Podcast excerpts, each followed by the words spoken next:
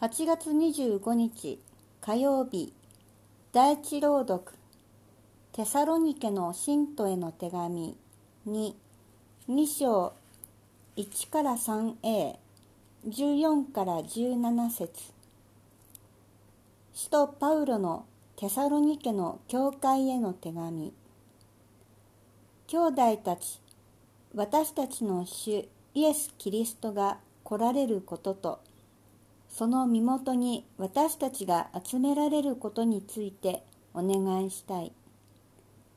霊や言葉によって、あるいは私たちから書き送られたという手紙によって、主の日はすでに来てしまったかのように言う者がいても、すぐに動揺して分別をなくしたり、慌てふためいたりしないでほしい。誰がどのような手段を用いても騙されてはいけません。神はこのことのために、すなわち私たちの主イエス・キリストの栄光に預からせるために、私たちの福音を通してあなた方を招かれたのです。ですから、兄弟たち、しっかり立って私たちが説教や手紙で伝えた教えを固く守り続けなさい。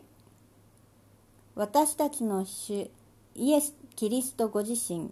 並びに私たちを愛して永遠の慰めと確かな希望と恵みによって与えてくださる私たちの父である神がどうかあなた方の心を励ますまた強めいつも良い働きをし良い言葉を語る者としてくださるように。